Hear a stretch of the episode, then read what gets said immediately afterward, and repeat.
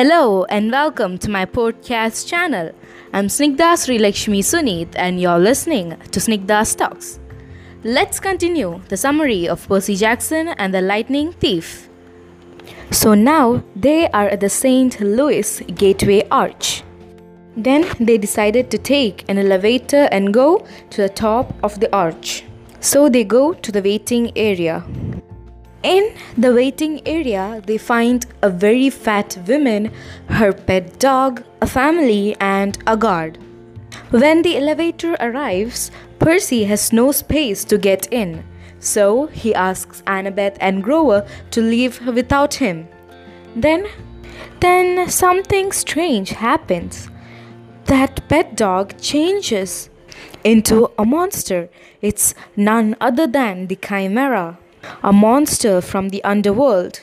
And that fat lady was not just a lady, it was Echidna, the mother of all the horrible and terrible monsters. Chimera attacks Percy. It has a rattlesnake tail and bites Percy's legs. He accidentally drops his sword over a hole. Then Echidna laughs she asks Percy to jump down if he was a true demigod son of Poseidon. He could feel the poison. So he jumps, praying to his dad to save him.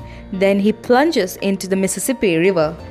But he lands softly into the water. He was terrified at first. But the river sweeps him down very gently. The pain of where the chimera bit him was fading, and he could see that he was dry amidst all the water around him. He could breathe underwater and also talk underwater. And everything he touches is also dried up.